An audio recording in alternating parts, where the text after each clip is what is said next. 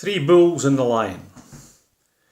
Three bulls were thick and thrang thegither, twa werena seen withoot the other. To the lion this was a scunner, he wanted yin to be his dinner. Said his pal the fox, dinna be a plonker, use Machiavellian concept, divide and conquer. I'll gie them some Chinese whispers, sae that their alliance will disperse. And when ye mak them your bill of fare, you'll mind and gie to me my share.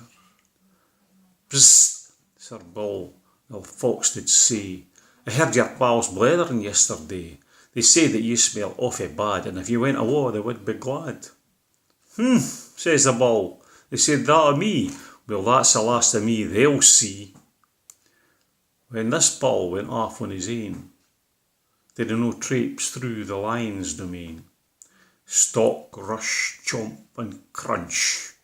That's a lion got his lunch. When he and you know his mid-meal naps, the fox come by and ate the scraps.